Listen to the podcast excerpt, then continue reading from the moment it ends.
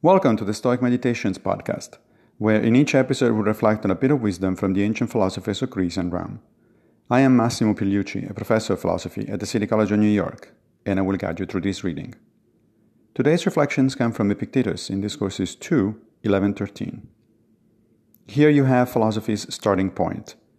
We find that people cannot agree among themselves, and we go in search of the source of their disagreement. There are two broad sources of disagreement among human beings factual and conceptual.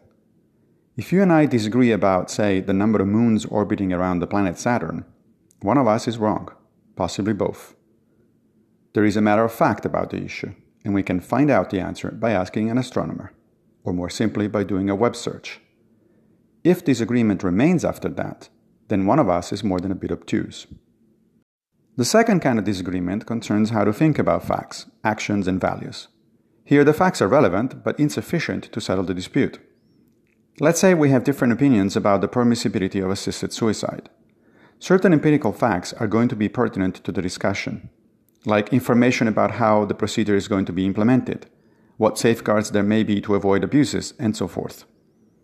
But even if we agree on the facts, we may still disagree on the crucial issue. Is assisted suicide morally permissible? That's the difference between science and philosophy, and why Epictetus says that philosophy begins with the search for why people disagree on things. Notoriously, philosophy does not necessarily settle such disagreements. The joke in philosophy departments is that our profession's slogan is Philosophy, we have all the questions. But what philosophy does, by means of careful analysis and reasoned argument, is to help us clarify why exactly we disagree that is of huge help to people of goodwill who wish to honestly pursue discussions in search of better ways to conduct their lives. Thank you for joining me for another Stoic meditation.